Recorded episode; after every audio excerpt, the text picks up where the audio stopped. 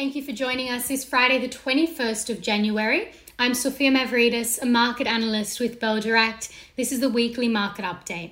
We'll cover the lithium industry right now, the most popular stocks of the week, as well as the latest economic news. To start, let's take a look at the week so far.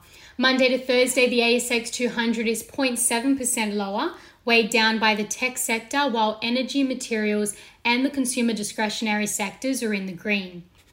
On the ASX 200 leaderboard, investment company Hub24, HUB, is the best performer, its share price advancing following the company's second quarter update. They reported record net inflows of $3.6 billion and total funds under administration reaching $68.3 billion, up 118% compared to the prior corresponding period. Now, most brokers are positive on HUB with an outperform rating by Macquarie and Credit Suisse, an add rating by Morgans, and a buy rating by Ord. Meanwhile, amid broad weakness in the tech sector, Megaport's update disappointed the market. Its price has fallen 15% this week. Citi and UBS say it's a buy. Macquarie have an outperform rating, while Morgans say MP1 is a hold. Now, looking at the All Ords, artificial intelligence company BrainChip, BRN, has advanced over 30% this week. Innovative AI platforms are becoming increasingly popular, and the recent developments in BRN, such as its Akida chip technology used in a Mercedes concept car, has led to investors taking interest. And the most traded stocks by Bell Direct clients this week are Oz Minerals, OZL, Lake Resources, LKE, BrainChip, Telstra, TLS, and APA Group. Clients bought into Macquarie, BHP, CBA, and CSL, while took profits from Fortescue Metals FMG. Moving on, let's dive into what's happening in the lithium industry. Amid global demand and tightening supplies, lithium carbonate prices in China have been on the rise in January. Prices rose by 21% in the first two weeks of this year and are up nearly 500% when compared to this time last year, the end of January 2021.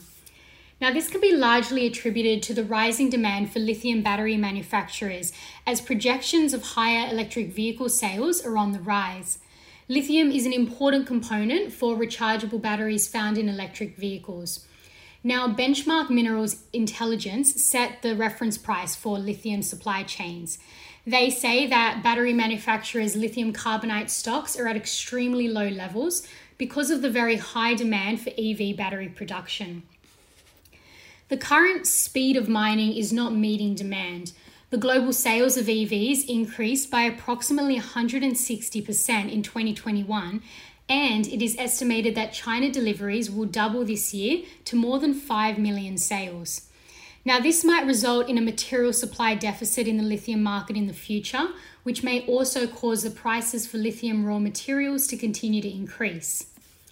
Now, ASX listed lithium stocks have seen impressive growth over the past year. Some include pure play lithium producer Pilbara Minerals, PLS, lithium and iron ore miner Mineral Resources, MIN, lithium and nickel producer IGO, and other developers such as Core Lithium, CXO, Firefinch, Double FX, and Liontown Resources, LTR. Some major mining stocks are looking to seize opportunities in this industry.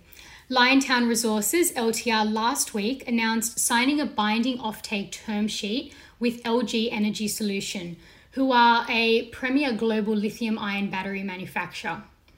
The initial term covers uh, around 30% of production for LTR's Kathleen Valley project commencing in 2024, with prices linked to indices for lithium hydroxide.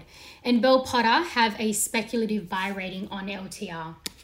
And Rio Tinto entered a binding agreement with Rincon Mining, who are controlled by private equity group Sentient Equity Partners. Rio will acquire the Rincon brine project in Argentina for 825 million US dollars. And the acquisition adds to Rio's existing lithium exposure, the largest Jadar project in Serbia. Now, lastly, economic data to look out for next week includes the manufacturing and services flash PMI out on Monday morning. Now, remember the flash PMI is a forward looking estimate of the final PMI, which will be out the following week. And PMI above 50 indicates an expansion in manufacturing and services from the month prior. Additionally, business confidence data and the inflation rate will be out on Tuesday. Import and export prices will be out on Thursday, and the producer price index will be out on Friday. And that is everything for this week. I'm Sophia Mavridis with Bell Direct. Have a great day and happy trading.